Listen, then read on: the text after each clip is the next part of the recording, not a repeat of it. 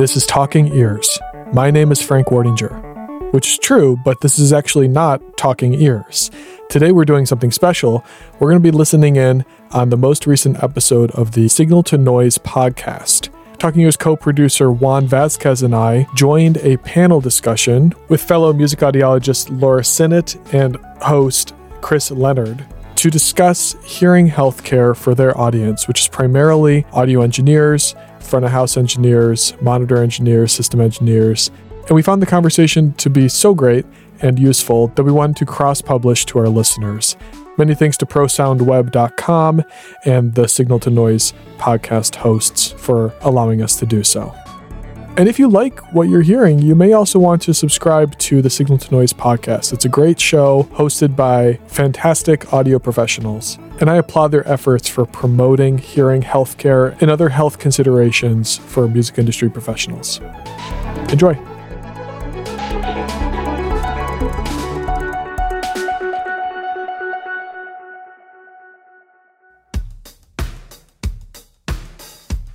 You are listening to the Signal to Noise podcast on the Pro Sound Web Podcast Network. Supported by RCF. For over 70 years, RCF's passion for perfection is the driving force behind designing professional audio products and creating unique experiences for venues around the globe. The HDL 50A 4K, the latest large format active three way line array system, is no exception. Learn more at rcf usa.com for the latest news and product information. RCF, the sound behind the experience. For the most comfortable headphones that you can wear all day, check out the Audix Pro Studio range starting at just $99. Find out more at audixusa.com. Allen and Heath has asked us to read this. Food for thought. There is no egg and eggplant, not ham and hamburger, neither apple or pine and pineapple. English muffins weren't invented in England or French fries in France. What a world we live in. I wish I could break free back to where I'm supposed to be. I wish I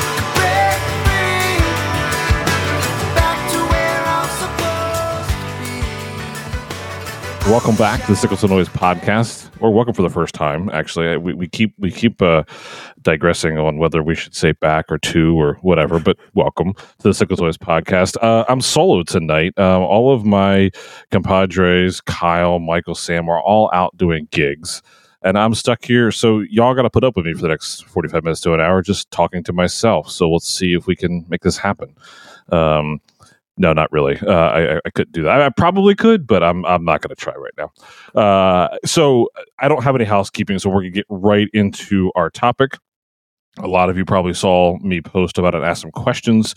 Um, a few episodes ago, we had um, Dr. Heather Malyuk on, and we started discussing the topic of hearing um, health and um, hearing profile and just um, recognizing that there is an there's audiologists out there who actually know and care about us and musicians more than just your hearing aids and whatnot and not dismissing people who only do that just that you know there are we, we have different needs or more thoughts and concerns um, and I think there's probably a lot of assumptions that our industry has put together around the idea of tests and hearing profiles and uh, things that we can do about safety. And um, there's stigmas of not wanting to get tested because of egos and things like that. And so we want to continue to break down those walls and educate. Um, and Heather helped start that and she encouraged us to keep continuing the conversation with other people um, she unfortunately couldn't be here tonight um, but we have a host of people. Uh, i'm going to do my best to introduce all of them. So first uh, we have dr laura sinnott um, and she is the owner of Sound Culture, a private practice focusing on hearing preservation for music industry professionals. Uh, she's an audiologist and audio engineer at Tuned. Uh, and I'd like to add that she also was an audio engineer for film. Uh, she worked with Sensaphonics um, uh, and things like that. So that's this, the, you know, as we get into this, these people actually know our industry to a degree, so that's that's helpful. Um, Dr. Frank um, Wartinger, uh, founder of Earmark Hearing uh, Conservation, Um, he has a mission of improving hearing healthy musicians in the greater Philadelphia area, which I happen to be at, and I will hopefully go see him soon. Um, and um, Dr. Juan Vasquez of Tuned.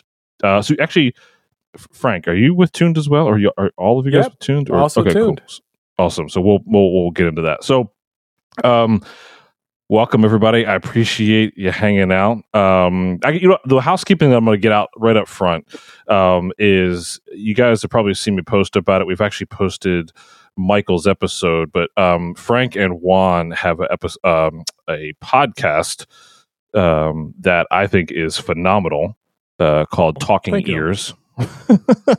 Um, and Mi- Michael uh, did an episode on a talking more specifically about SPL. Um, and uh, I've thoroughly, I've listened to I think all but one at this point. Um, I know you guys are kind Oh. of just getting getting started, and uh, it's phenomenal. And a lot of the things we're going to get into tonight, um, you guys have either maybe already touched to a degree, and and and, and we'll jump around. So please go check that out. So, all right, enough of me. Welcome everybody. Well, now your listeners can see me blushing, so thank you for that. I hear Um, you blushing. so what does uh, a blushing sound like? blush- sorry, ooh. sorry. No, no, no. Just a rush of blood to the head. How would a sound designer design that? Probably nothing crazy, just like a, a low frequency whoosh crescendo type of whoosh that that happens slowly, maybe over five second period. That's what I think I'd start out with. Yeah, that's what I would. Sorry. Sorry. No, I'm it's, it's orchestra all good. um, so I think to to set the stage for a couple areas um, would be, um, for one, uh, uh, I again, if you haven't listened to this, it's not a prerequisite to go back and listen to the, the conversation with um, um, Dr. Heather, uh, but. It, there's a lot of things we probably started um, that we don't need- need to recover in, on this one. Um, the short story I want to just nip in the bud is well, when when should I see a hearing specialist? And the answer is uh, as soon as possible, at whatever stage, if you haven't ever. um, right? I mean, this is uh, just as much as you should be seeing, you know, annual uh, physicals for your doctors and dentists and all these other things. Like this is a part of your life um, that needs to be cared for, right? So that's just it's, it, this is you don't wait until there's damage or problems or scared, right? That's it's just it needs to be part of that. In fact, the the one thing I wrote down, Frank, uh, from your episode with Juan today, um, was the guitar analogy, and I think was it was it Santucci, Doctor Santucci, who initially had maybe said this, but um, think of your ears as um, as a kid, you were given this guitar, and you have this guitar for the rest of your life. It's the only guitar you can ever have for the rest of your life. How are you going to treat it? That's your ears, Mhm. right? So uh, if that doesn't like smack you in the face, uh, that's um, um, and then the other thing would be um, to help break the stigma again of look, we as audio engineers have um, uh, egos about not wanting to get tested for fear of finding out or most often i would say people have two things. They have a fear of finding out what might actually be wrong um, or we just don't want other people to know that there may be something wrong because people think that hey if you have hearing damage that maybe you're not as good of a mix engineer which is false or or musician. Obviously a lot of things we're going to talk about is more about mix engineer. Um, so can frank can you tell the story about you had a drummer who came to you um, and that experience and his eye opening of of um, of why he should get tested as opposed to me retelling that story? Yeah. Yeah, I think the one that we told on that episode, and boy, we recorded that a couple months ago, but it just happened to me a couple days ago with with another, actually an engineer, uh, a friend of house and, and mix engineer, said that he didn't want to do the test because he was similar situation. He said, "Well, what if I find out that I have a problem?" And I said, "Well, is that going to stop you from going on this next tour that you're prepping for?" And he goes, "Uh, no, I'll just you know be a little bit more careful." I'm like, so if you don't find out that you have a problem, like, don't you think that's a little bit of a bigger issue? And then he obviously wanted to have a hearing test because knowledge allows you to make smart choices versus, you know, maintaining ignorance on purpose is is unfortunate. That's kind of Mhm. where I land on it. Yeah, so, yeah. So I mean, like, yeah. So what's the harm in knowing if you're if you um um knowing results. So yeah, so that, that's cool. So let's you know, and part of this started with me asking Heather. You know, Heather had made this post, which she's really great about educating.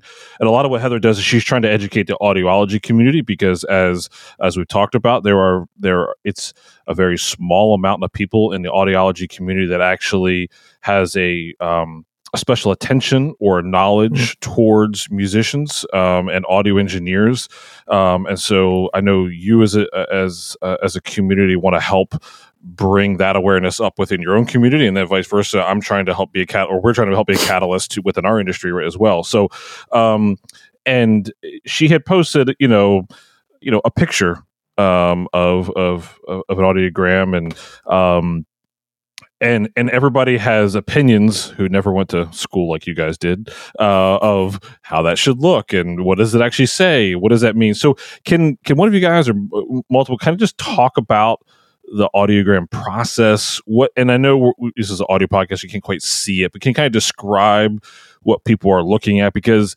unfortunately as audio engineers we know too much about our we know too much for our own good when it comes to audio and we think we know what we're looking at but I don't think we actually know what we're looking at.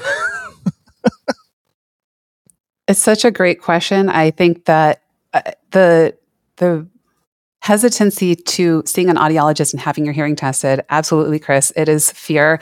For my capstone, when I was a doctorate student, I tried to collect data on audio post production engineers. There's very little research, little to no research that's been done on hearing and audio engineers, but there was virtually zero research done specifically on audio post production engineers, which isn't quite your audience.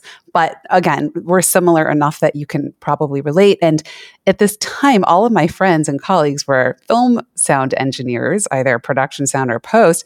And it was like pulling teeth. Maybe we need to come up with a new analogy that's like the ear, pulling hair cells in the ear, um, to get my friends even to participate. And it was essentially a free hearing test, which uh, that's a different conversation. I'm not into the free hearing test thing, but it was pulling teeth. And everybody just so quickly said, I'm scared. I don't mm. want to know. It was, I don't want to know. So I totally agree with Frank. Um, but I think the reason why people are scared is they're not quite exactly informed about what the hearing, what information or data they're going to get. Sure. Um, and then the bigger picture of why people are scared is because all of society doesn't really understand what's involved with getting your hearing tested and why you should. So it's a societal I guess, problem you could say that people like you and like us were trying to um, raise awareness about how not scary it is uh, right. to get your hearing tested. So I always feel like, as the audiologist, having I have to, you know, you have to balance that fear that is very real with figuring out how to make someone comfortable and and convince them. So Frank, you did a great job with that. I guess drummer. Everyone is different, and something is going to work differently depending on the individual. When I worked with Dr. Michael Santucci, the legendary audiologist, music audiologist, I mean, he is a presence. Um, grew up in the south side of Chicago, and he would just instill. He's like, I instill the fear of God, and then they get their hearing tested. And like that works for him, but I find that it doesn't work for me to do that. So I have to, sure. you know, I have to find my own way. But I digress. The most common part of the hearing evaluation is the audiogram. It's a threshold of hearing test. We are just simply looking to see what the softest pure tones you your auditory system you can detect um, at some octaves and interoctaves. It's a threshold test. And some time ago there were people who decided what was considered normal what was considered outside of normal. But i think the biggest thing to maybe calm people's fears is a, usually your threshold results are better than you think, usually. And I have tested thousands of musicians and engineers. Um, and and it's also every it's a sense it's per, like we're, we're we're trying to measure perception right um, so even if you have some threshold loss that doesn't tell us how that's affecting supra threshold hearing which is sounds that are not just the tiniest, the softest sound you can hear. Um, because we have just we have dynamic range and if we have a little bit of threshold loss at one frequency yes we know our dynamic range will be a little compromised but it still doesn't tell us oh now the way that you perceive 4000 hertz at 80 dB SPL you're not going to hear that as well as someone else It- so Hmm. it's a it is a threshold of hearing test and it tells us if there has been some injury in the ear. It helps us to understand and diagnose where the hearing loss, and that's what hearing loss is it's loss of the ability to detect soft sounds. It can help us to diagnose what might be, have caused that, what part of the auditory system that injury might be. So it is not the end all be all. You can actually um, measure thresholds on animals. It doesn't say anything about your if you have golden ears still. And one example I like to tell people is a good friend of mine named Richard Einhorn. He is a Grammy nominated or award winning, I don't remember, uh, mastering. Uh, mastering engineer. He also is a composer. He's composed operas that have been performed at, at the at Lincoln Center in New York City, and he talks very openly about his incredibly crazy hearing loss, asymmetrical, conductive, and sensorineural. And he still, I am shocked. We bounce things off each other all the time. You look at his audiogram and you would think this man should not be, you might think, oh, how can he be engineer? How can he be mastering? And he is phenomenal still at what he Hmm. does. And so that's just my first um, thing I'd like to tell people. It's a threshold of hearing test. It doesn't necessarily tell us if you're going to be hearing poorly, even if you don't get normal results. Sure. So, uh, being a threshold, but that's still doesn't it requires. Let's go going to perception thing. It requires the is is the test dependent upon perception lining up with what the eardrum and everything else is actually doing.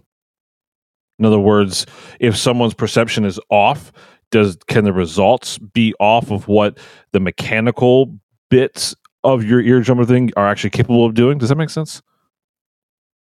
And so you're, it sounds like you're asking uh, how much of it is peripheral, which is um, the mechanical parts like the, the ear, the, the middle ear, the inner ear. How much of it is maybe brain? Right. Um, I, I would say that's a great question. This is already fun because patient, Yeah. like non-music, even musicians don't ask questions like this, but audio engineers will. Um, I would say, and then I'd love to hear what Juan and Frank think. Um, this the threshold detection is so basic. Again, animals can detect thresholds um, that uh, it, I would say we're looking at the whole system. It's definitely the mechanical parts as well as perception, but but it is more, I would say, neurophysiological. So the brain, when a neuron's firing, we're, Right. we're talking about neurons. I would consider when we're doing a threshold detection test, the neuron to be part of the the like mechanical, the neurophysiological Sure. and chemical process that all happens, all the transduction that happens from the vibrating air molecule up to the firing in the brain. That's my best way of answering that. Yeah. I was going to say that it's kind of like uh it, it's like the signal light on your board or on a channel. Like once you see signal coming through the system, that means that all of your parts are connected. It doesn't say Mhm. the quality of the signal, it just says that you're receiving signal. Okay. So by doing a threshold search, what we're really doing is we're finding we're we're asking the brain to react, but for the brain to react, all the parts in front of it have to be working. The eardrum, the uh, the ossicles, the inner ear, the nerve, all of it has to be doing its job for us to get that response that is your threshold.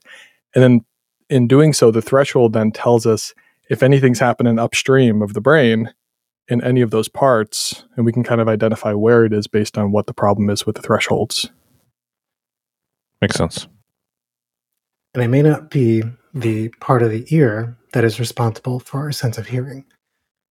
Uh, what I like to say to some folks is, you know, if you're not able to hear very well, it may not be necessarily because of an injury. But say, for example, if there's too much wax in the ear or something like that.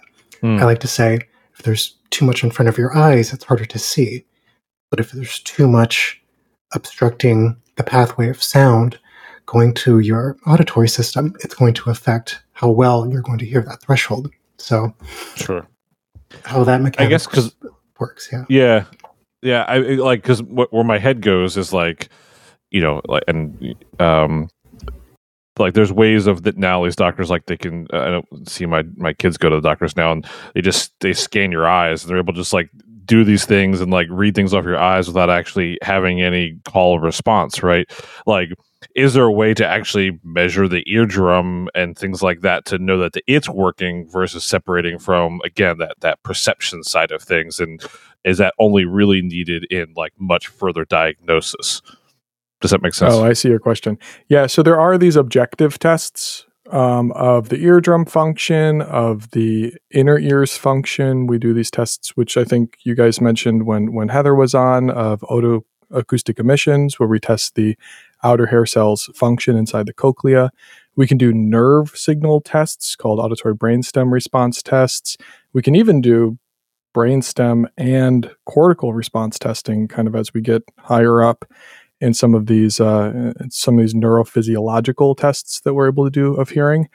The gold standard, though, because none of those are testing the whole system, the gold standard is always going to be this hearing test because it's actually the one test that we have, as basic as it is. It's the one test that we have that measures the whole thing, that looks at the whole thing. No, Um, it- so it makes We use I'm- these I'm kind of inter.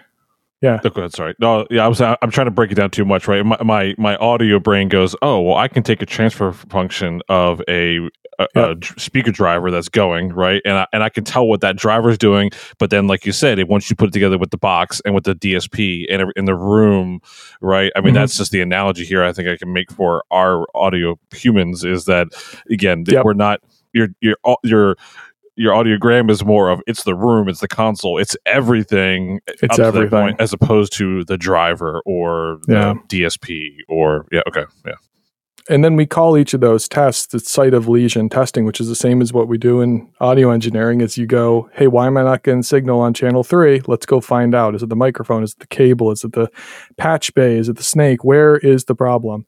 And you can figure out the problem kind of by diagnosing each item. That's what we're doing with those objective tests. And then I think what's interesting is when we go out and work with musicians. I'm not sure if this is what um, uh, Juan and Laura, if, uh, what you guys do, but very often um, we're doing a much more simplified version of just the threshold testing for musicians in order to start the conversation, in order to Mm. start the uh, the view of this person's um, auditory system and auditory. Uh, what was the phrase that we were using before? Your hearing profile. And then Yeah. from there, if there is a diagnostic medical reason, we'll go forward with the full diagnostic medical test. And then, can you guys briefly describe? There are two different types of tests, right? I mean, there's your standard that don't doesn't go above what 8K or 4K, um, um, and yet there's extended high frequency, and us as audio engineers obviously almost always want to go above, right? Can you guys explain what that is? Go ahead, Juan. Sure. All right. Yeah. So the standard audiological evaluation does go only up to 8,000 hertz. Extended high frequencies are very nice for musicians and sound engineers because that's another part of the ear. Well, that's part of the ear that you know we generally tend to use. Really, Right. um, why it's so limited is because of uh, speech perception and communication, and that's why. So that's one limitation. Another could be because clinical uh, equipment, time with the patient, things like that. But it's also very useful information uh, to provide counseling, education to the musician or sound engineer because that's you know a part of the ear that they generally tend to use. Mhm. And so, yeah, most of the time, if you go to uh, the neighborhood uh, audiologist, they will likely only test up to 8,000 hertz. But seeing a musician uh, specialist, we'd like to expand the range a little bit more, get Sure. a bigger picture. I like the way that Laura put uh, put it when I was a student of hers. We tend to get a picture of the auditory system, Mhm. and that's just one part of it. Threshold test being that, you know, looking from 250 to at the clinic, what was it? 18,000 hertz, where we have that audiometric equipment and that capability to test out that far. There are, of course, other tools, but that's one way that we can really get a good glimpse, a good picture of a person's hearing. So, Sure. yeah. A lot of audiologists will say, oh, well, one reason that we don't want to spend the time. And sometimes audiologists get 10 minutes with a patient in certain mm-hmm. clinics. So this is understandable where they're having to budget every 30 second interval Sure. that they use. But one is that they'll say there are no norms. So you're going to hear a lot when you start um, getting your hearing evaluated. This is the normal range. Um, these are the norms that we use, the criteria we use to diagnose what's normal or abnormal. And this is for an audiogram, which is the threshold of a hearing test, or if you do the eardrum movement test or tympanometry, you know, whatever test, they will all have norms. There are, and again, norms are, are created by researchers and you know hearing science professionals and clinicians together and it makes it easy for the clinician to interpret the results of a test. So with extended high frequencies there aren't any official norms but this is something where we actually try to educate other audiologists. There is still a lot of value in measuring extended high frequency thresholds. I think um, beyond even if it's a musician or a sound engi- engineer.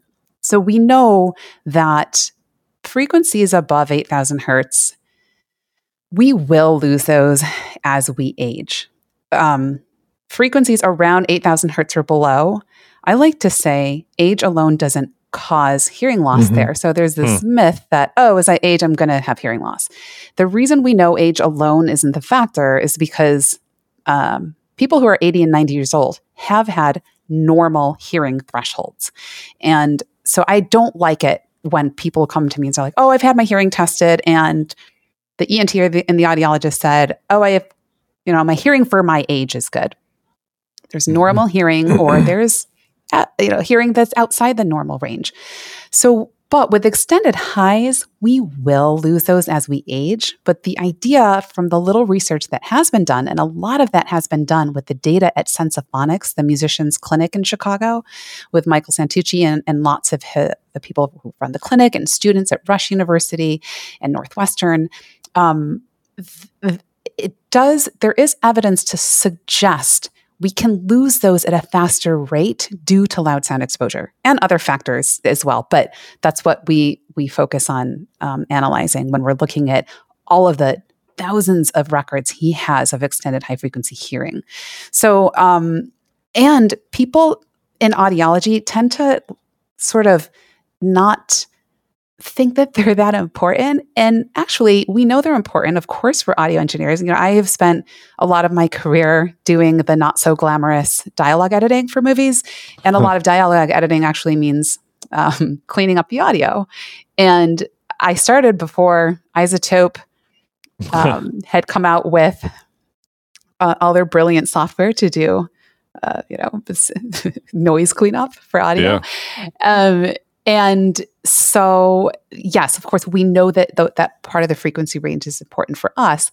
But even for ever any every other person, it those extended highs help us a lot with localization. It helps us to hear better when there's background noise, um, and so it's just another kind of reason why we really want to protect our hearing and manage the loud sound around us. I just wrote a blog post, an internal blog post for Tuned that only the tuned audiologists see, and it's called um, "Why Don't They Care About Us?" Advocating for extended high frequencies. And I will say, I am really inspired by um, Michael Lawrence because he has these brilliant titles for his blog posts when he you know, writes yes. for you Well, look, guys. I'm e- like, look, everything about Michael is brilliant. But go ahead. yes, yes. Well, I just love it. He's just got these great titles. I'm like, mm, I'm inspired. I need to start doing that too. So, Michael, that's all you. he's he's super witty. Um, all right, let's do this. So, uh, we could obviously do a whole episode on tinnitus. Um, which, for the record, um, it wasn't until uh, um, Heather's episode that I heard it called that way, and I always heard it called tinnitus, and it is so hard to change my language to tinnitus. And anyway, so I'm trying. May. I suggest you don't have to change? It's potatoes, potatoes. okay. I Tomatoes, disagree, tomatoes. Frank. Oh, oh, oh.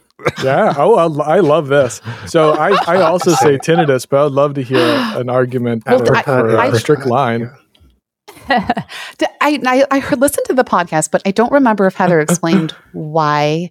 No, I, I, I wanted to ask, but I felt like the the dumb guy who like who didn't know that it was tinnitus versus tinnitus, or I don't. Anyway, yeah. Sure, no, ever. I mean, and Yeah. uh, and this is all Michael Santucci. This is all his influence. And Juan, I don't know if you got this as well, but when we say tinnitus, it's it suggests that it's itis. The suffix is itis, but it's itus. So if we say itis, Ah. we're almost conveying the idea that it's some kind of It's an inflammatory. it's an ick. An I, yeah, it's an itis. It's an Yep. itis, I- yeah, like makes- meningitis. I'm- uh, you know what?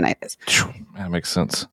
It's- But I, wait, that's all props wait. to Michael. Yep. He he Yeah. says that, and I and I kind of thought, yeah, I think we should start telling people it's tinnitus. All oh, yeah, that is the correct. It's it's funny because it's like the correct way, but it's also kind of like a, it's like a dialect thing. Sure. and it's okay that people call it what they want to call it. I I prefer tinnitus also, but I think we're biased because of also when we when you go through audiology school, everybody calls it tinnitus because that's the dialect that we're seeping in, you know. And then we come out of that and we we go, oh, other people say tinnitus. That's weird. Okay, well, whatever. right. But it's it's I don't know. Uh, to me, it's tomatoes to, pota- to potatoes, but I will have that that fun conversation about the itis sometimes when when you want to. If someone asks, right? If no, Yeah. if they Sure, don't, if no sure, people don't ask yeah. me, I don't say anything. Sure. My favorite, Um, Chris, is when you ahead. start to have the conversation with somebody and they say, Well, I'm here because my tinnitus. And I say, Cool. So when did you first start getting tinnitus? And instantly for the rest of the appointment, they say tinnitus. And I'm like, Oh, Yeah. you're wow. you're a chameleon, aren't you? you just jumped right I would, into that. I, I would, my response would been like, uh, you mean tinnitus? but anyway, um, all right. So we could obviously spend a whole episode on tinnitus, and we don't. But uh, what I would encourage is, quite frankly, is go listen to Frank's podcast because every other episode talks about it, if not almost all of them, right? Um, but that's because it's it's such a common thing, and and and part of what we're trying to do is educate on. Um, how common it is and so but let's let's scratch the surface on the common questions of is there a cure what is habi- uh, is it habituation habit ha, what was what was the uh what was frank what was the word habituation. yeah. habituation um which i still don't know fully what that means um and um uh what what does it look like to live with it um and to work with it uh, and as condensed as we can without spending a whole episode on it and yeah Sure. The nutshell answer to all of that is number one, there's no cure uh, to tinnitus. There's no pill you can take, no treatment that's going to get rid of it. For some people, it does certainly go away.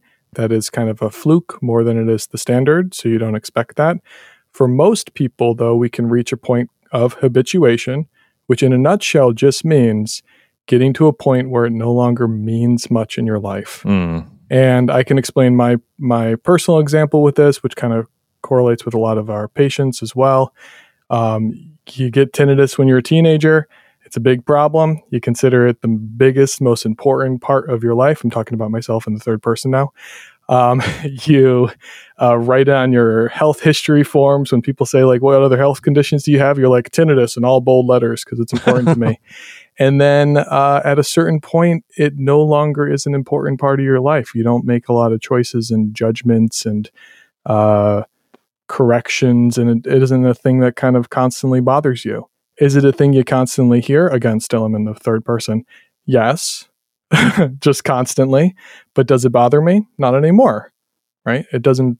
It's not a important part of my life, except for the fact that it gave me a wonderful career, and I'm very thankful for that sure but um, we talk to our patients about this about how the goal isn't to get rid of it the goal is to get to a point where it isn't the thing that's driving you um, driving to you to make life choices anymore Yeah, Juan, do you want to do you want to speak into that? Yeah. Going back to what Frank was saying at first, you know, when I talk to musicians and sound engineers about this, I like to start off with, you know, I really don't like when other providers or other doctors say, oh, well, you got to learn to live with it because there's no cure. Well, we can't really say that because it's not a disease, it's a symptom. Most of the time, it's a symptom. And this is something that I learned from Dr. Michael Santucci. It's not something that you know that there's a pill for it there's a one size fits all thing because it could come from so many different things for musicians and sound engineers of course it is likely from way too much loud sound exposure way too much loudness over time right but it could also come from so many various different things um, too much stress or anxiety uh, impacted wax you know too much tension in the jaw or the neck you know cardiovascular issues so many different things. So if we pinpoint where we uh, think it comes from, we, there's a better way to manage it. But for us mm. to say, oh well, there's not one pill for it, well, because it comes, it could come from so many different things or things that are multifactorial. That makes it a little bit more complex. Again, for most musicians and sound engineers, it could likely be from way too much loudness. But yeah, that's one thing that I uh, like to emphasize what, is that what other cause would there be outside outside of sound exposure? What other causes would be there for tinnitus? Perforation of the eardrum. Let's say, for example, if someone uses hmm. some sort of a cotton swab or something like that, or they think that they're cleaning the ears, but they go too far, puncture their eardrum, and now they have an actual physical injury. They're bleeding out of their ear. You know, that's something that could cause that. Some sort of a viral infection way too much wax in the ears. That's something that's ear related. Um, stress or anxiety, you know, that could, for me, that's actually um, one of the flare ups that I have with my tinnitus. If I'm feeling too stressed or, ang- or, anxious or something like that, that is actually something that could um, provoke a spike. Um, cardiovascular hmm. issues, you know, diabetes, high blood pressure, maybe some tobacco use, um, way too much uh, quinine, too many gin and tonics, maybe, you know. Um, what else is there? You know, actual trauma, you know, traumatic brain injury. Lots of medical. I, I, I, I got car accident. Is the you know? So you said, yeah, uh, you said there's a lot of um, you said cardiovascular blood when you when you have stress. Is there is that a is that a blood flow thing that is is it is it still is it blood related in that or not at all? Is that not the same thing? I don't. That's a good question. And yeah. I think that uh, um, cardiovascular is a huge factor when it comes to hearing problems and certainly tinnitus. And um, I think that when we have stress and anxiety, um, I, I'm not going to be able to describe this as well as I should, or as well as maybe um, a neuroscientist would be able to. But for sure, it is affecting our blood flow. It's mm. affecting mm. all of the hormonal releases that are cortisol and um, adrenaline that cause our body and our central nervous system, our brain, to think that there's a threat. So, one of the physiological responses when those hormones are released is an increase in your heart rate and an increase in blood pressure. So, I, I would, I'm just kind of talking out loud, but yeah, I would think that stress and anxiety probably is related to blood pressure and amongst many other things. But yeah, one, I think that's great. You're, you know, when you're mentioning, also, jaw issues. I think musicians tend to have a lot of tension in their jaw, vocalists especially, or anyone yeah. using their face to make the sound. But cardiovascular, I've been researching even more lately about diabetes, and there's actually research mm-hmm. to suggest or, or to it tells us that your risk for tinnitus absolutely increases. We, we kind of know that hearing loss is correlated. Uh, people who have diabetes, hearing loss has a positive correlation. But I actually didn't know there's the same with tinnitus, and mm. it would be um, you know, uh, things like the way that the blood is carried up into the tiny little delicate inner ear.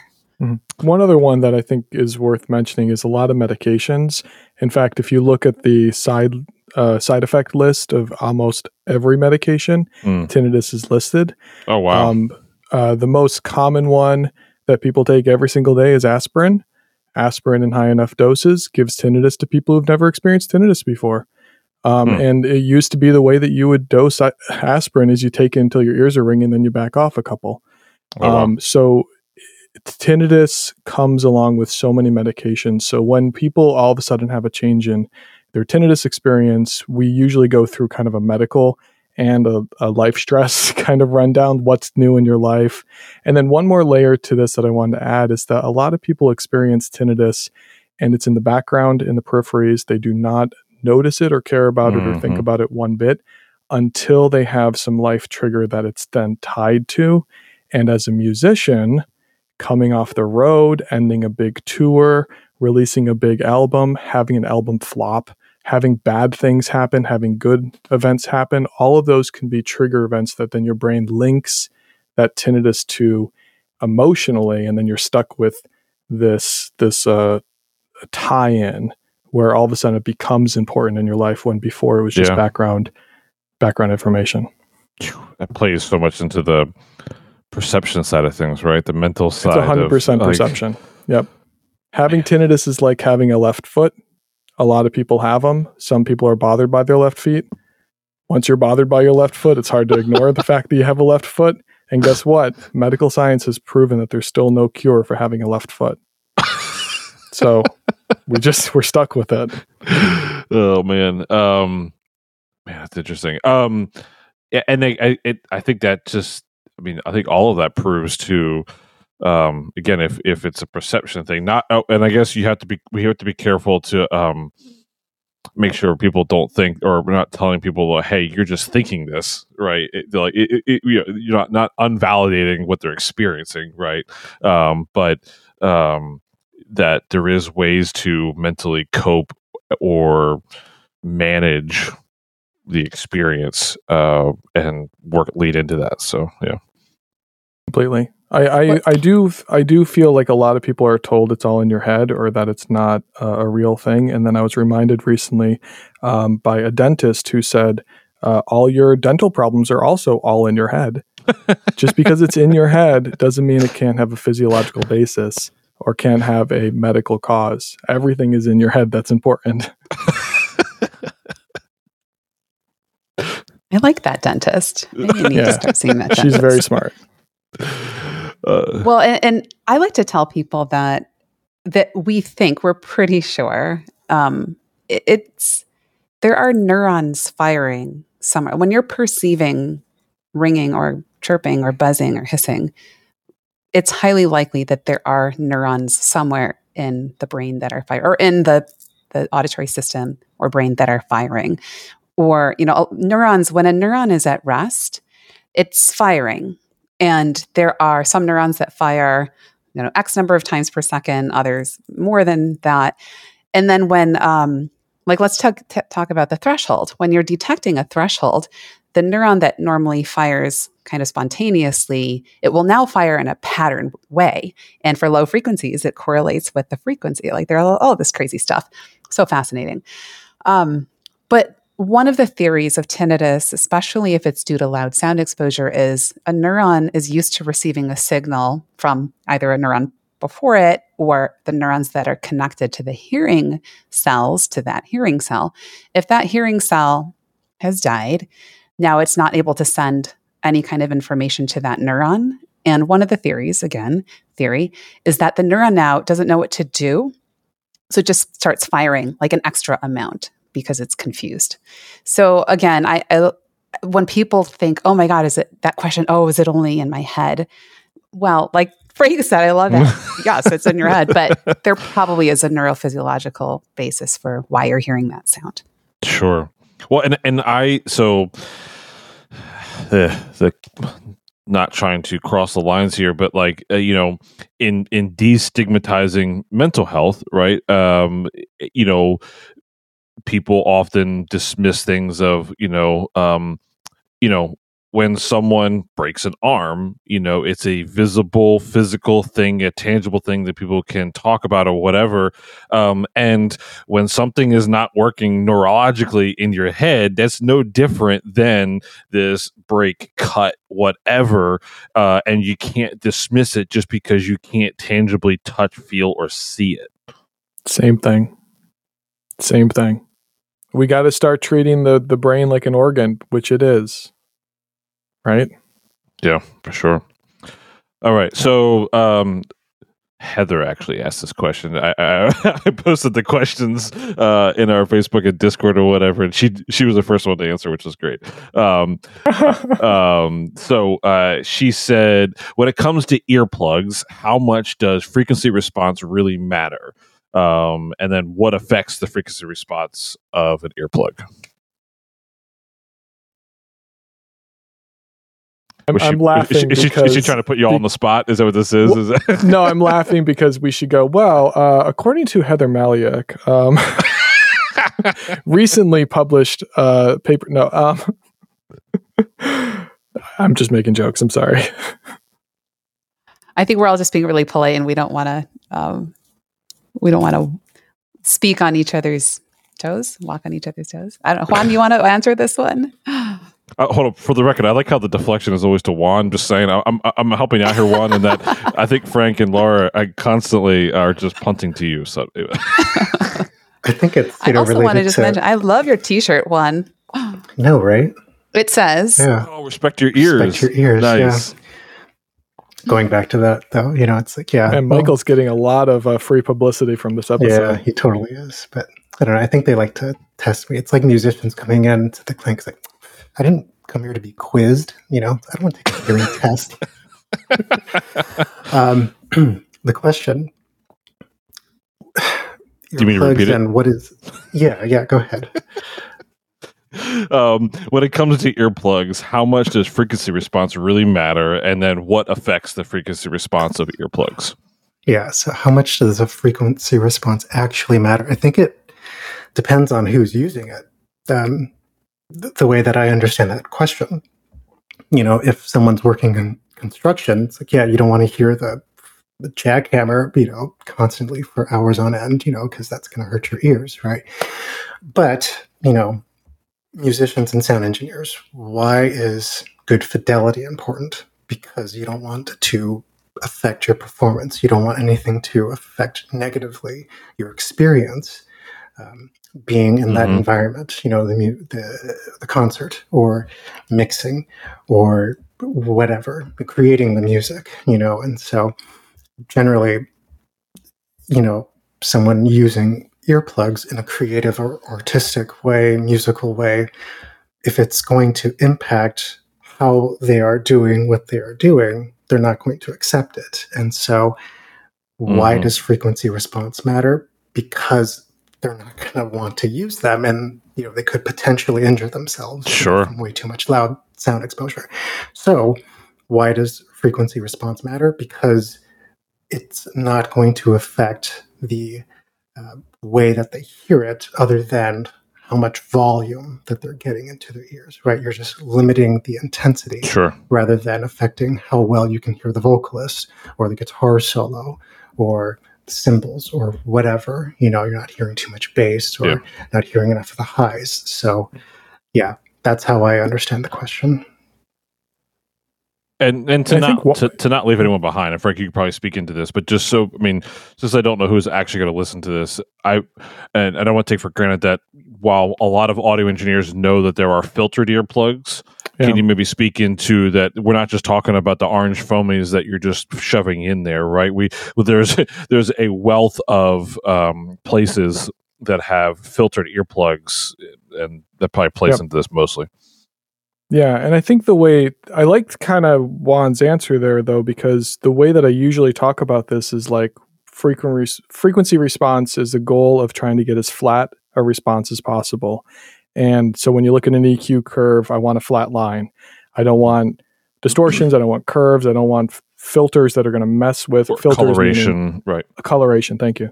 Um, so to do that, um, it was developed many many years ago. These uh, basically micro mesh filters that uh, arrest or break the sound a little bit on the way into the ear canal, but the way that the ear uh, the filtered earplugs are made, they have a resonance chamber that mimics the shape and resonance of your ear canal, or the volume, really the the space, the physical space, and thus keep that resonance of your ear canal. And so what you end up with are kind of two categories of earplugs ones that are relatively flat or high fidelity or uh, uniform attenuation in our audiologic terms, and then ones that do attenuate more in the higher frequencies. So when you talk about foam earplugs, you're talking about a huge differential between the low frequency attenuation and the highs, which for a concert goer, maybe actually not that bad. Of, this is why I like Juan's answer. It depends on kind of what you're going to use it for. Mm. For a concert goer, hearing the bass more goes back to everything that you guys talk about with A versus C balancing and increasing the uh, perceptual loudness while decreasing the uh, you know the A weighted SPL. All of that kind of plays into wearing a foam earplug. You you are pushing things up on the equal co- loudness contours by wearing an earplug that does not flatly attenuate. But for a musician or an engineer or somebody who wants their their you know Stratocaster to sound like a Stratocaster and not a Tele because they didn't wear the right earplugs, you want your instrument to sound like your instrument. You want your mix to sound Mhm. like your mix. Then you're going to want flat attenuation, uh, equal uniform attenuation earplugs.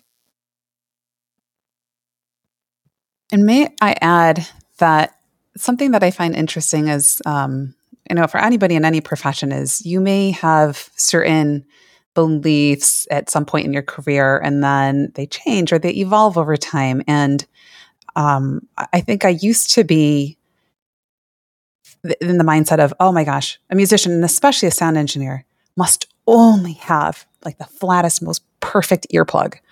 But then what you start learning is even the best uh, earplug filters out there that Frank was talking about, made by Etymotic, and the best earplug manufacturer, because um, the maintaining that natural resonance of the ear canal is really important, and that also depends on who's manufacturing the silicone or vinyl part of the earplug.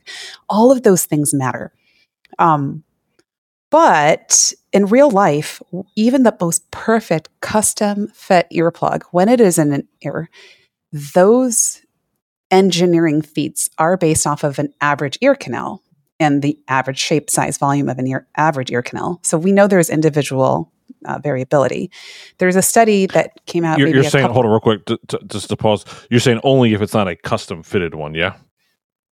Right. Because no, even Oh, custom. Customs. Yep. even Oh, okay. custom, even the most perfectly crafted to spec custom earplug made by the best, because lots of people manufacture custom ear, lots Sure. of companies manufacture custom earplugs, but there are some who have um, better better manufacturing processes. Sure. They have tools to actually measure some of these uh, to make sure the resonances are, are there, and others who don't even know that that those things even exist. So the most perfect custom um, earplug still you're going to have a lot of variability Mm. in, a, in an ear canal because again all of those things are based off of an average ear canal resonance. And then they're also probably based upon one single jaw position and a lot of times people are moving their jaw. So what i've what i think now um, is and heather and i have talked about this a lot in theory anybody can ear train to any earplug so, especially somebody who is um, a musician or sound engineer, you have the potential to be able to ear train to any earplug. But Yeah. the analogy might be you have an SM5057 and you have a Neumann U87 and Hmm. you're trying to record clean vocals. Obviously, you want to go with the the U87. 57. Oh, Yeah. sorry. I'm just kidding. well, it depends on what setting you're trying to get clean in, right? You're right. You're right. You're right. Yeah. Or how many times you're going to drop your microphone um, because the SM57s Well, heard- could be That's thrown a to a brick wall and they it's survive. such a good point, though, Laura, because it, it's kind of also. I mean, going back to like an instrument, it's like you pick up a uh, entry level guitar off the shelf of your local music store, try to learn guitar, versus hand that person a crafts, you know, masterwork guitar. It's going to be easier to learn on it because it plays easier. So it's Mhm. easier to ear train to an earplug that is flatter, but everybody's is different.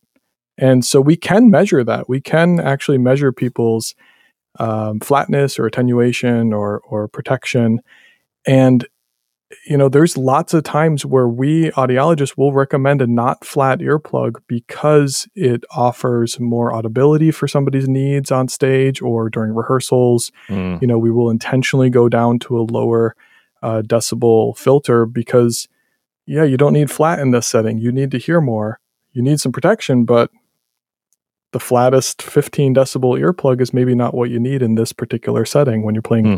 acoustic guitar in a folk, you know, environment or whatever. Sure. Yeah.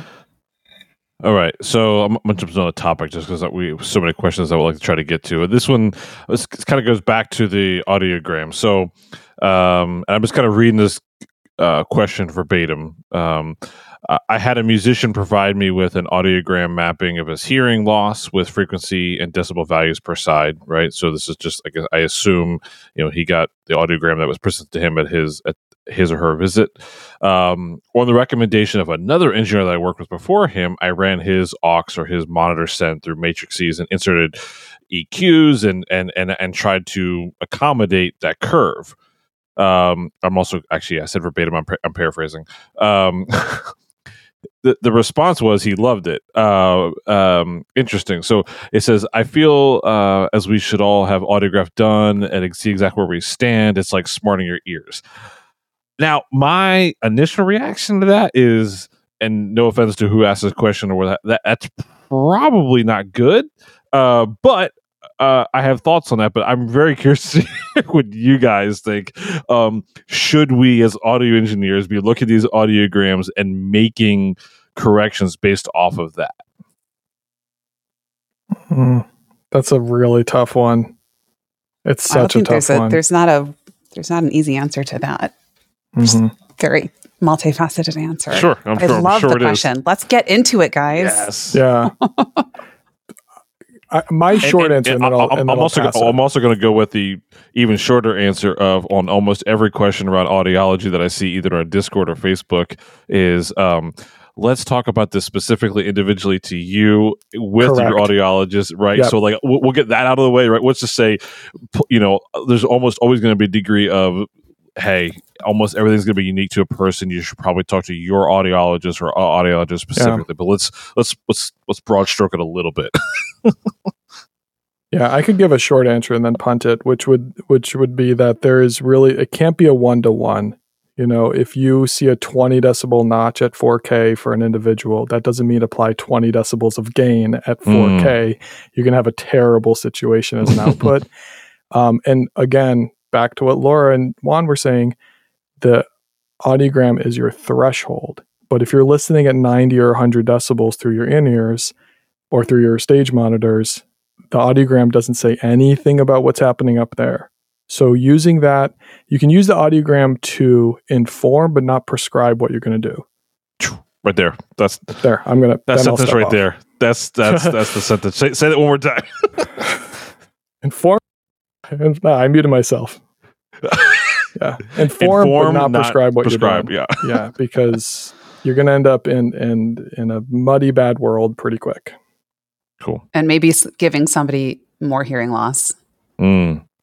hmm Which because let's go back to the perception conversation, right? I mean, and this is where maybe I'm still getting tripped up on. Like, even if it graphs that way, it graphs that way. However, does that mm, does that mean that uh, does that graph always line up with how you perceive it, or that's just how you're? Tri- uh, am I tripping myself up here? Right? Like, in other words, we we as humans are able to overcome loss, and you might actually uh, even though your threshold might be down, you might be able to hear things perceivably flat, but it's not. Does that does that make sense? I'm, I'm- Yes. I would take it back to my my example of Richard Einhorn. He again has a crazy hearing loss, and that might make more that might be more meaningful to audiologists. We're used to looking at an audiogram and saying, "Oh my God, look, it's totally not a typical pattern that we see. It's mixed in one ear, it's only sensory in the other." Um, but again, it's ear training or brain training. Mm. I think musicians and sound engineers have an extra super ha- superhero um, ability to do that. Um, but I think to sound like a broken record, um, it is a threshold. The audiogram is a threshold of hearing Mm. test. And I might ask people listening Google loudness, um, loudness growth. loudness growth and look at images, and you're going to see some graphs that show you what loudness growth growth um, looks like for a normal hearing person. And Mhm. it's sort of relatively a one to one ratio. You know, we can detect pianissimo and mezzo forte and forte. You know, our, our we all know, most of us know our range of um, uh, our our ability to detect loudness is from 0 to 100 dB SPL, where 0 is the threshold of hearing and then 120 is the threshold of pain. But when you start losing your thresholds, most of the time, um, I mean, your your loudness growth will change. So it, it might be if it's a sensorineural hearing loss that you he- where you hear a very soft sound is where a normal hearing person might hear a medium level loudness or, or might describe it as medium level loud- loudness. But then at some point, the person who has some sensorineural hearing loss, which is usually what hearing loss due to loud sound exposure is, it's it's has it's called sensorineural because um, it's the the sensory cells in the ear or the neurons that connect to it to make that a little simpler than it is. But um, but then at some point, the rate of how they perceive loudness will be different than a normal hearing person. Um, and when we get to the louder part of the sound spectrum, or you know, the higher level sound pressure levels, a lot of people with some hearing loss uh, that's shown on the audiogram may perceive that loudness the same as a normal hearing person. So I think this is all just more support for what Frank said is use it to inform you but not to prescribe. Mm.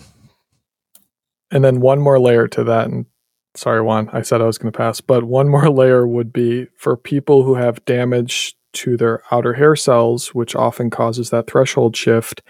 Um, the outer hair cells, the part of your inner ear that actually handles and amplifies and causes your quiet threshold ability to hear, is also the part of the ear that breaks and compresses and limits loud sounds in your inner ear. And thus, we end up with this thing called recruitment and essentially not not a clinical hyperacusis, but a a in, inability to tolerate loud sounds at that same region or frequency range in the same ear. So a person with uh, just to stick with a standard example of 4,000 hertz noise-induced hearing loss, so a hearing loss that's centered around 4,000 hertz, that person will also be extra sensitive to loud inputs at 4,000 hertz. Mm. So this is why I get a little bit nervous when I hear a monitor engineer saying, "I'm just going to Yes. bump up what what they're not hearing well," because then that cymbal crack and that snare drum and all the stuff that lives up there is going to be extra loud and sensitive to that person, and then back to Laura's point, possibly progress their hearing loss faster. Sort I love a- how you just explained that, Frank. That's so f- elegantly put. And I even forgot about that. That the outer hair cells act like compressors. This is why we should all hang out more often. I know it's so true. And I'm, I, why Chris, I we're think doing all that's, three what, that's what we're doing here. it, it it's like audio engineers should take a course about the neurophysiological like the like that the inner ear and what's going on with the, the neurons. Mhm. It's so fascinating. well, and that's it's the to all name drop paralleled and geared. Yeah. Go ahead. to Go, name drop a different person other than Michael Santucci, uh, that's a lot of the conversation from Benj Kanters Yes. from Ugh. from Northwestern. Who you guys should get Benj on. wait? Did I? He's from Northwestern. Uh, no, right? he's at Columbia, Columbia. College. Columbia. Columbia College. Mhm. Thank you, Chicago. Other Chicago. Um, and he uh, used to teach a audio for audiologists and an audiology for audi- audio engineers Mm. course because he's an audio engineer who, for some reason, all of a sudden became extremely knowledgeable out- about audiology stuff. Um, brilliant, man. Brilliant man. Uh, he teaches a course called Yep, Jinx. I'll buy you a coke. But he teaches a course called Hear Tomorrow, and it is worth looking into. Benj teaches um, the auditory system like no one I've ever listened to. And I mean, I want to go back and take his entire class. I've sat in on a couple classes, and so many of his students have come, um, graduated from that program and become amazing live sound and monitor engineers from Columbia College. And they tend to all understand hearing loss in the audiogram. So if it's almost like if if the engineer looked at someone's audiogram and they they took Benj's course, I'd feel a little more comfortable that if they were Hundred percent. Programming or manipulating the sound, they would Yep. do it safely. All right, Juan. Frank took your thunder enough there. Did you have something to? to throw I in there. No, I didn't have anything Oh, to add. okay. you know. That's okay. Well, then um, we'll maybe try to jump to another question real quick. Um, again, I said we weren't going to get to all these, but we'll try to get to some. So um, I, I like this one because this is, I, I I think I would hope a lot of us are well aware uh, that we shouldn't be using Q-tips in the way that most people use Q-tips and in and and packing earwax in. But this was this was a very good question. Doesn't shoving in ears in your ear all the time shove more wax further into your ears until they become more or completely impacted? This person apparently, you know, used them daily for custom uh, for driving and had to ban them because of annual um, I- impacting. So, I mean, as audio engineers who kind of live on IEMs and musicians, what do you have to say about, you know, the wax and what's what's best practice there on on how to handle all that? All right, Juan, it's you first. I'm, I'm, yeah, I guess my, you know, being an audiologist, you know, and someone who cares about musicians and sound engineers' ears, just come see one of us. we'll handle it for you. Mm. You don't have anything to worry about. Yeah. You know, you shouldn't be, you know, other than your hearing protection or in ears or, you know, headphones or something. You shouldn't be sticking anything else in your ears blindly. You know, because I love how Heather puts it. These are your money makers, and so if you're going to you know, potentially hurt yourself by sticking something in that shouldn't be there. And the package even warns you to not do that. You know, well, Maybe but you but, but, do but that, but- IEMs, I mean, musicians Yeah, and musicians and modern Sure. engineers are having to wear those every day. So what's Mhm. what's the advice there for people who are months on tour and you're gonna have wax, like you you know, you're gonna have wax build up through that time. Yeah. so if you can, the, yeah, the benefit. Oh, sorry, Juan. No, if you can see I think one the of us, delay we'll is take a messing look. up. Yeah, and then we'll we'll take a look. If we need to clean the ears out, we will. At maximum, maybe for an individual who maybe can't see an audiologist or see someone who can look in their ears and potentially clean them out if there's anything going on. Warm water when you shower. Just tilt your head and everything will be okay. If it's painful, stop, of course, you know, but most of the time, you know, you don't want to be doing that if you have a perforation in your eardrum, if you have an active ear infection or anything. Sure. You don't think this, you don't want things to get worse. But, you know, to do something safe at home where you don't have to worry too much, that's something that I would say, you know, you could potentially do. But other than that, yeah. Sorry, Laura, go ahead. In terms of no, and, and it's all of that is is um, absolutely great advice. In terms of sticking oh with in ears, especially if it's a deep fitting in ear monitor, which we always recommend to get a deep and deeply fit in ear monitor because that will help improve the seal, which helps block out more of your ambient sound, which Mhm. allows you to turn the sound at a lower level, which allows you to preserve your hearing. The um, the ability to use in ears as a way to help preserve your hearing. And i always have to say always that that is not a given. You have to make sure you learn how to use them safely. For sure. um, totally outweighs any annoyance that extra buildup of earwax will will um, cause you. And earwax yeah i would say anecdotally people touring musicians that i see tend to have a lot more earwax. And i think it, it is because they they're wearing in-ears a lot more hours per day. People who wear hearing aids tend to have more earwax buildup because the ear cannot self clean as it normally does when you're not closing up your ear canal. But at the end of the day, if you're managing your earwax buildup, um, that's all. That's all you need to do is manage it. And if you are somebody who does have quick buildup, everyone's different. Sorry, but it's true. Some people can build up earwax in a few months. Some people it takes them a year or more if you're on the road, let's just say you're going to be on the road for six months and you're like, there's just no way I can see any healthcare provider to get my earwax removed. What I would say is before tour, have somebody, have a professional clean out your ears. And then you can do the maintenance on the road with over the counter ear drops and, like Juan said, warm water. Uh, and and again, you kind of have it figured out. Let's say you build up earwax so quickly, then maybe even once a week you do the over the counter ear drops, which dissolves the earwax or softens it and then they come with these little squirt bottles and you can rinse it out and that's really probably the best thing to do on tour but i would never tell Yeah. somebody to stop wearing in ears or earplugs because of an earwax Yeah, buildup sure. problem. Yeah. And back to your your your I'm going to make it less clinical for a second. Your question about Q-tips and kind of that that like dichotomy of like, well, they tell us not to stick stuff in our ears, and then we're sticking stuff like two millimeters from our eardrums every day because it's the ear the in-ear monitors.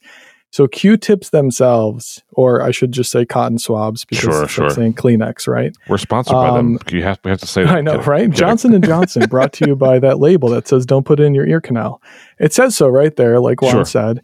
And the reason that that cotton swabs are bad is that they are cotton, and cotton is a natural substance. And your ear's reaction when a natural substance is getting in there is to fight it off. And your ear only Hmm. knows one defense mechanism, which is building wax up. And your ear takes weeks or months to build wax. Wow. What happens while it's building wax? Wax is coming out of little tiny, just to get gross for a second, it's coming out of little tiny pores in the skin of your ear canal and it makes your skin itch while it's building wax. Then guess what people do? They say, My ear itches, so they put in a Q tip and they try to get rid of it. The reason why in ear monitors, earplugs, all of that is different, hearing aids as well, any kind of foam earplug or anything like that as well, is because they are synthetic materials. So silicone in-ear monitors are made out of medical grade silicone, medical grade silicone, excuse me. Uh, acrylic in-ear monitors are just inert plastic, right? Uh, foam earplugs are just whatever polybicarbonate, whatever I don't know what they make them out of mattresses that they found, assumingly clean. Um, so all that material does not That's give the ear the same. I'm so sorry right? that was the disgusting part. I described the earwax uh, extrusion. Um, I don't know. You, I use all of those is pretty disgusting. materials- Let's- let's- yeah, but these materials don't cause the ear to have the same natural defense mechanism response of building wax. Mm. So the only wax that you're actually getting is the every time you put the ear ear plug or in ear monitor in, it is acting a little bit like a plunger. It's just taking the outer layer of wax that's naturally formed and it's just pushing it inwards. So the best thing to do whenever you take the in-ear monitors or plugs out is wipe them off quickly with a dry paper towel or something. Just wipe them off really quick. And that way, the next time it's getting in there, it doesn't have as much dust and dirt and things that Mm. the ear hates and thinks that it's being attacked.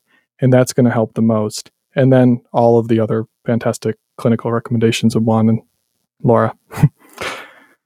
Frank, thank you. I I didn't I had admittedly never thought about the natural material portion of Yeah. why we shouldn't use Q-tips. yeah, Thank Thanks. that was We've taken the amazing. two- the two brilliant things that I know, and I've I've used them both up during this one hour. I mean, that's really awesome. And I, I, as you were talking, I was trying to, I was thinking, why do we call earwax earwax? It's not really that waxy. It's sticky. It should be called something else, like ear goo. I think Why do we call whack. it wax? It's No, super you all whack. are audiologists. know, I don't know. I mean, that's so We should think of a different name for that. Just like Ear I think on one of the notes. Chris, Yeah. Heather had. Oh yeah, that's your. There you go. Right? I mean, maybe. Oh, It ear works. juice. My sister, who's in the background, just said ear juice. Juice. Ooh. Oh, I just actually I'm I'm gonna quit audiology because of that one sentence. Oof. the moist ear juice. Oh, My colleague said he's going to quit audiology, Sonia. yeah, ear juice. yep. She just she caused that. That's amazing. Um, Oof. we're we're up against the proverbial clock, uh, but um, I, I was thinking about this. Right, so there's more questions. There's obviously places we could go get deeper. Um, we talked about this a little bit before we kind of got on. Uh, both of uh, all three of you, sorry. Um, while there's there's likely going to be audiologists who listen to this episode and audio engineers, primarily audio engineers. Mhm. Um, I hope some audiologists, o- other audiologists, will listen to this and, and and learn more about our industry. Um, and I know you guys are working on this, but what's what's one thing maybe from this conversation, just or just in general as a PSA that you would give to audiologists who maybe aren't as tuned in with no pun intended, um, with with um, uh, with uh, with our community, um, and then what's something maybe we haven't discussed that you would like to give as kind of a PSA or or whatever to our audio engineering community. So I'll I'll, I'll take it to you first Juan. Sorry. Uh, PSA. Gosh.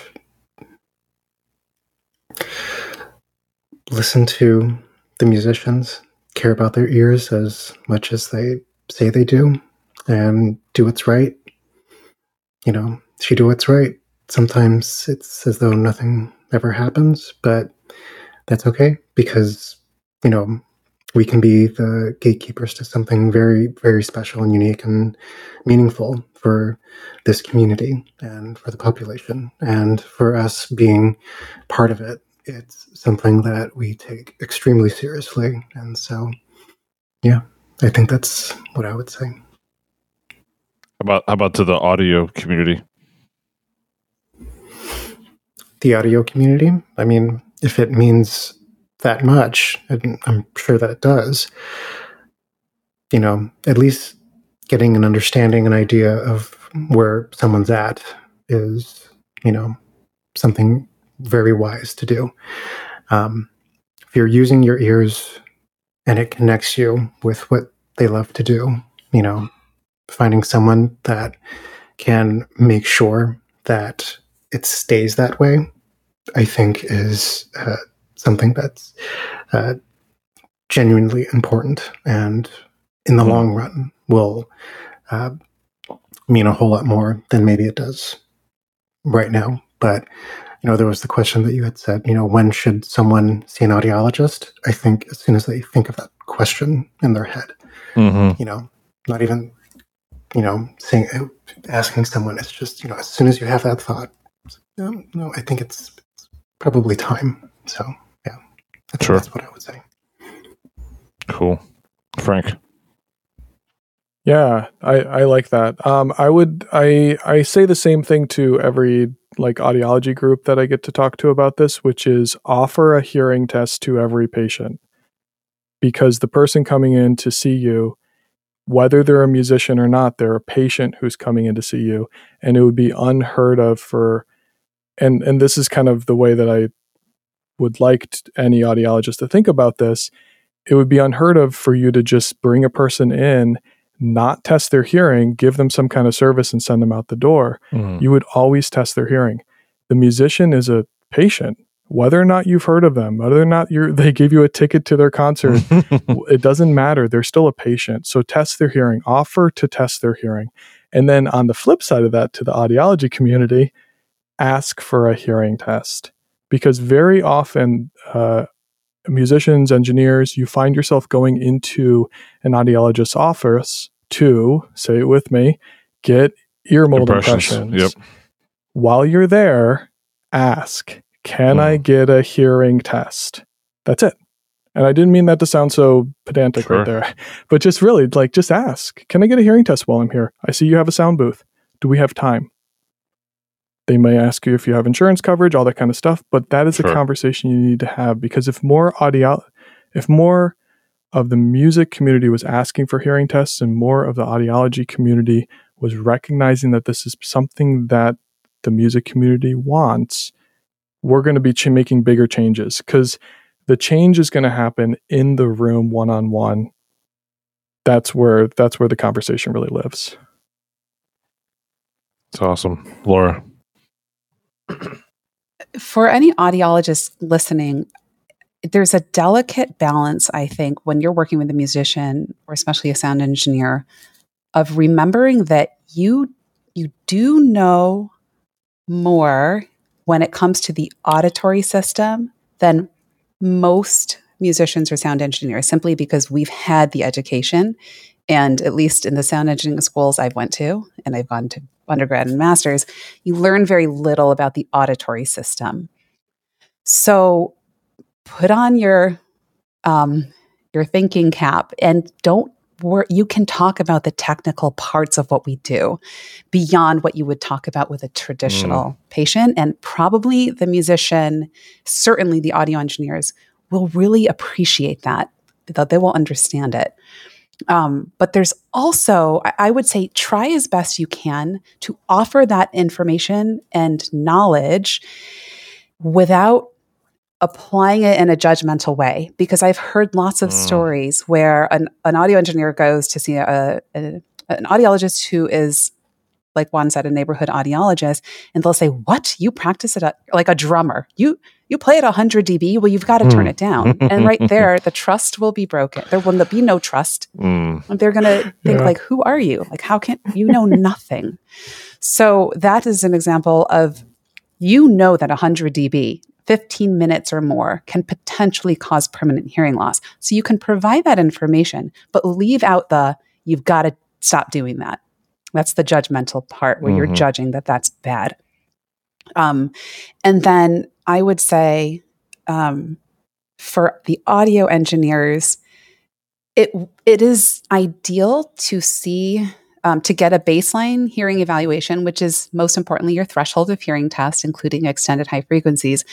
It's ideal to be able to see an audiologist in person because you will have a clinically validated, calibrated diagnostic test. Mhm. But we are all available on Tuned, which is a very new, innovative um, teleaudiology and hearing healthcare company. All three of us are available there. Um, Dr. Heather Malyuk is available there, and really the best music audiologists in the country, and I would Yeah. say in the world, most experienced certainly, are all available for you to see on Tuned. And while a threshold of hearing test is important, I would argue that understanding things like frequency response of an earplug and how that may or may not impact what you're doing with it, learning about the basics of the auditory system, the things that we touched upon today, learning about those things is um, probably more important, especially in the beginnings of your journey for um, improving your hearing health or preserving your hearing, than just getting the full diagnostic test. In an ideal world, you have both. But um, yeah, you can make appointments with all of us on Yeah. Tuned. Great job bringing it tunedcare.com. back, Laura. And and you. if you are listening and you enjoyed listening to us for one hour and you found this to be valuable, imagine if it was one on one. Yes. um, Right. Well, we so we'd be remiss. I, I meant to do this in the front end because in case nobody makes it to the end, but oh well. Um, um, Heather uh, had teased that there's something pretty cool happening. Laura, can you speak into what uh, she told me about? Yeah. So something really exciting is that Music Cares, which is a part of the Recording Academy, which is who creates does the Grammys.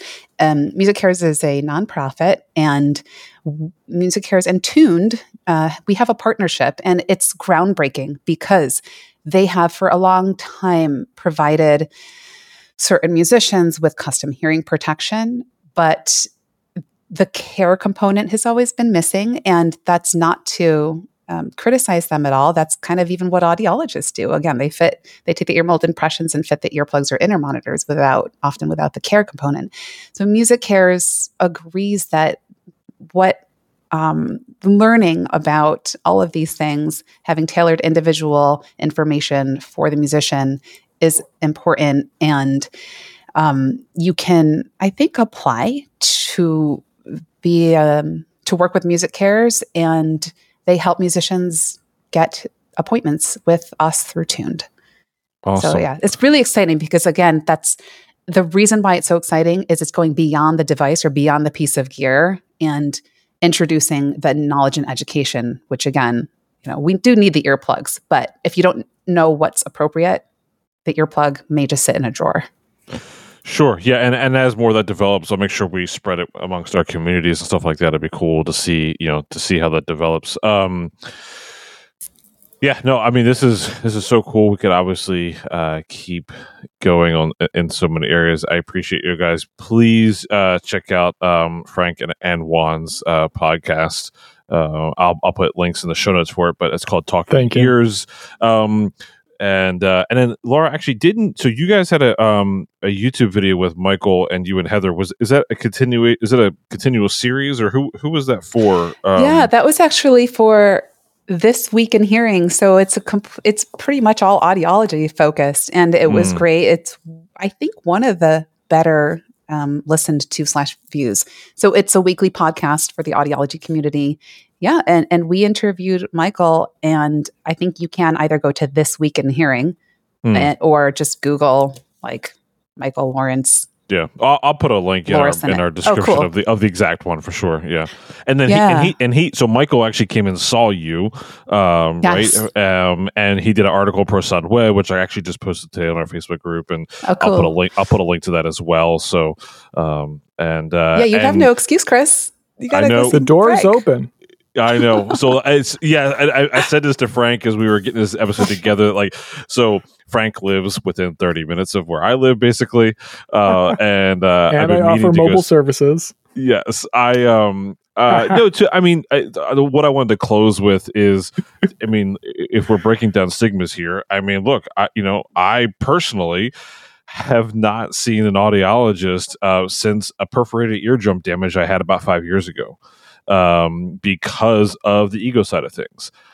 I, I was afraid to um, either know or admit or have other people know that I may or may not have you know long long lasting damage um, and uh, that's it's not right. Uh, I need I need to fix that. Um, and um, and so I need to get over that. and uh, and so part of that needs needs me to go. I need to go see Frank and uh, and and I need to um, practice what we're preaching here in terms of encouraging everyone to go see other audiologists. So uh, I, I guess actually the last thing I wanted to say was. Um, you know, Heather has said this. You guys are saying this. There obviously are audiologists who are more focused towards musicians and or audio engineers how how should a person go about finding that that because there's not many of you of y'all so how how should someone go about finding that person That's such a good question. Yeah, There's a feel like couple I name drop. resources. yeah. Go ahead. Yeah, go for it. I can just name drop a few people. Some friends of mine, Brendan Fitzgerald, he's in New York. Um, who else is there? Caleb Cronin, who's in the Colorado area. Uh, Michael Santucci, of course, who's in Chicago, along with uh, Shannon Switzer. I'm in Chicago as well. Laura, you're also in New York. Who else is there? Matt Bell, she's the one who taught me. He is now in Arizona. Sensaphonics, the Gold Circle uh, community, they're the ones who have specialized training within the musicians clinic protocol and everything. So they're well versed and well trained to be able to counsel and work with musicians and sound engineers. They know what they're doing, they know what they're talking about. So just a few uh, name drops there. Yeah, but and that's you can also Google one, one resource. yeah. Gold Circle. Mhm. gotcha okay And then, you know, there is something like, I don't know, something like 15,000 audiologists across the country. Uh, Heather has often said there's six music audiologist. I think it's a little bit more than that. I think she's being a little, little exaggerated, but that's okay. I feel like there's probably one in every major city that we can name Mm, uh, okay. specifically. So if you ask one of us, we would be happy to direct you. I just directed somebody over to somebody in Colorado, in uh, Denver area, because we just know these people, and it's kind of a small network of of people who talk. Um, but the other thing to do is call any local audiologist. Well, first of all, go see us on Tuned. We'll be happy to work with you there, and then we can work you through a local audiologist Mm. to take care of the uh, the hands-on hearing testing diagnostic part um, or go to any local audiologist and ask that question. Um, you know, do you do extended high frequencies? Do you follow the best practices that were published by the American Academy of Audiology for care of musicians' patients, which Heather and I were involved in the work of that um, a couple of years ago? Um, ask these questions, and if they say no, if they say what's an in-ear monitor, call the next one. That's all you got to do. No, it's no judgment to them. It's absolutely no judgment to them. Everybody's got their specialties. But if they've never heard of what you need, go to the next person. That's how you would handle a, a music contact. Hey, can you play samba bass? No, I'm calling someone else. That's okay. Right. So that's, yeah, that's my two cents. And uh, for those who want to find tuned, because I'll be honest, when I Googled it, it wasn't the easiest thing to initially find. Um, tunedcare.com would be the address to go to. Thank you. Cool. So Correct, thank thanks. you all. I appreciate you hanging out uh, with me, and uh, this won't be the last conversation that we have about uh, hearing health for sure. Thank, you, Chris. you, Thanks for putting this Chris. together you. and having us.